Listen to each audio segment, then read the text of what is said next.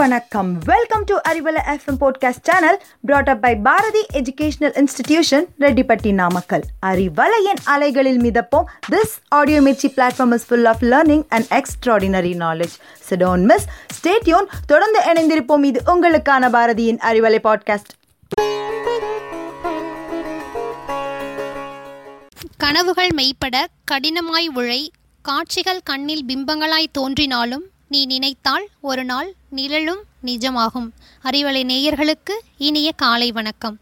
நாம் இன்னைக்கு பார்க்குற டாபிக் என்ன அப்படின்னு பார்த்தீங்கன்னா பாதுகாப்பாக இருக்கிறோமா?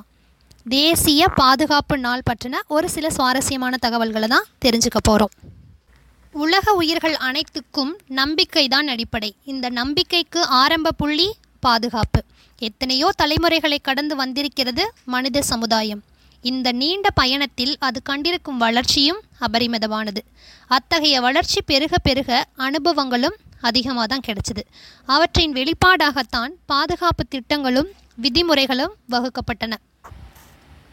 தொழிலாளர் மற்றும் வேலைவாய்ப்பு அமைச்சகத்தின் கீழ் இயங்கக்கூடிய தேசிய பாதுகாப்பு கவுன்சில் அதாவது நேஷனல் சேஃப்டி கவுன்சில் ஆயிரத்தி தொள்ளாயிரத்தி அறுபத்தி ஆறாவது வருஷம் மார்ச் நாலாம் தேதி மும்பையில் ஆரம்பித்தாங்க இதை மையமாக வச்சு ஆயிரத்தி தொள்ளாயிரத்தி எழுபத்தி ரெண்டில் முதல் முதலாக நேஷ்னல் சேஃப்டி டே கொண்டாடப்பட்டது.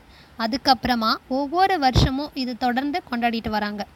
எதுக்காக அப்படின்னு பார்த்தீங்கன்னா வாழ்க்கையை புரட்டி போடக்கூடிய சம்பவங்களோ விபத்துகளோ ஏற்படாமல் தடுக்கிறதுக்காகவும் பாதுகாப்பான வாழ்க்கை எப்படி வாழணும் அதுக்கான அவசியம் என்ன அப்படிங்கிற விழிப்புணர்வை மக்களிடையே கொண்டு வரணும் அப்படிங்கிறதுக்காக தான் இந்த நாள் ஆரம்பித்தாங்க அது மட்டும் இல்லாமல் மார்ச் நாலில் ஆரம்பித்து ஒரு வாரத்திற்கு பலவிதமான சிறப்பு நிகழ்ச்சிகளும் நடத்தப்படுது. தொழிற்சாலைகளில் ஏற்படக்கூடிய விபத்துகளை குறைக்கிறதுக்காகவும் பாதுகாப்பு சட்டத்திட்டங்களுக்குள்ள வராத பகுதிகளிலையும் பாதுகாப்பை உறுதிப்படுத்தணும் அப்படிங்கிறது தான் இதோட நோக்கம். தொழிலாளர்களுக்கு பாதுகாப்பான பணி சூழலை ஏற்படுத்த எடுக்க வேண்டிய நடவடிக்கைகள் என்னென்ன அப்படிங்கிறதும் இந்த கவுன்சிலோட முக்கியமான நோக்கம். தொழிற்சாலைகளில் பணியாற்றக்கூடிய தொழிலாளர்களோட திறமையை அடையாளம் காணறதுக்கு இந்த நாள் ரொம்பவே உதவியாக இருக்கிறது. மட்டுமல்லாமல் பாதுகாப்பு அம்சங்களை மேற்கொள்ளவும் உதவி செய்யுது இதோட காரணமாக தான் இந்தியா முழுக்க உள்ள தொழிற்சாலைகளில் இந்திய தேசிய பாதுகாப்பு நாள் கடைபிடிக்கப்படுது. நாடு முழுவதும் பாதுகாப்பு ஆரோக்கியம் மட்டும் இல்லாமல் மாசில்லாத சுற்றுச்சூழலும் மக்களுக்கு கிடைக்கணும் அப்படிங்கிறது தான் இந்த நாளோட முக்கியமான நோக்கம். ஒவ்வொரு வருஷமும் தேசிய பாதுகாப்பு நாள் வெவ்வேறு மைய கருத்தோடு கொண்டாடிட்டு வராங்க. அந்த வகையில் இரண்டாயிரத்தி இருபத்தி ஒன்று இந்த ஆண்டுக்கான மைய கருத்து என்ன அப்படின்னு பார்த்தீங்கன்னா சடக் சுரக்ஷா அதாவது சாலை பாதுகாப்பு. இந்த பாதுகாப்போட முக்கியத்துவத்தை மையமாக வச்சு தான் இது அனுசரிக்கப்படுகிறது. கடந்த பத்து வருஷத்தில் இந்தியாவில் வாகனங்களோட எண்ணிக்கை தொடர்ந்து அதிகரிச்சுட்டு தான் வருது.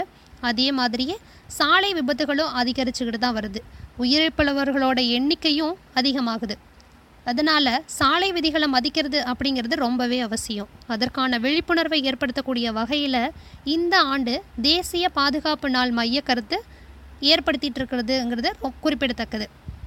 அதே மாதிரி சாலை பாதுகாப்பு விதிகள் மற்றும் வழிகாட்டுதல்கள் என்னென்ன அப்படின்னா ஒரு சில தகவல்களை தெரிஞ்சுக்கலாம்.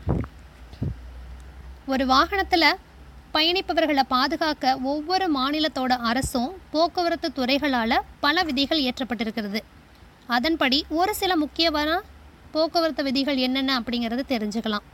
வாகனம் ஓட்டும்போது எப்போவுமே நாம் லெஃப்ட் சைடில் தான் ஓட்டணும்.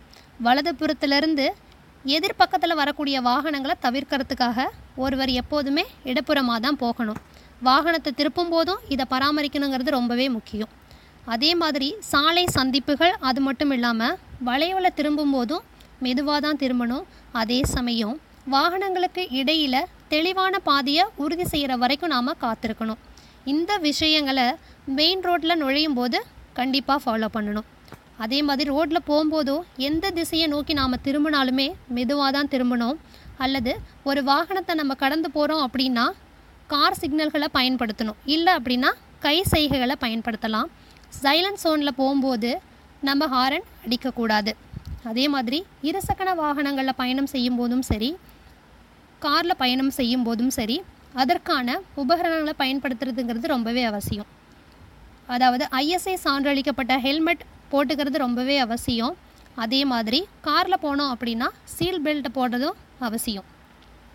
வாகனம் ஓட்டும் போதும் அவங்களோட முக்கிய கவனம் ஃபுல்லாக அந்த ரோட்டில் தான் இருக்கணும்.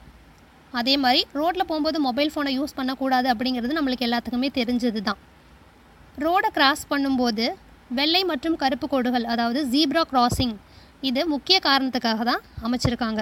எதுக்காக அப்படின்னு பார்த்தீங்கன்னா பாதசாரிகள் அதை நடந்து போகிறதுக்கு ஏதுவாக தான் அதை அமைச்சிருக்காங்க. வாகனத்தில் போகிறவங்களும் போக்குவரத்து சிக்னல்கள் தெளிவாக இருக்கும்போது தான் இந்த சாலையை கடக்கணும்.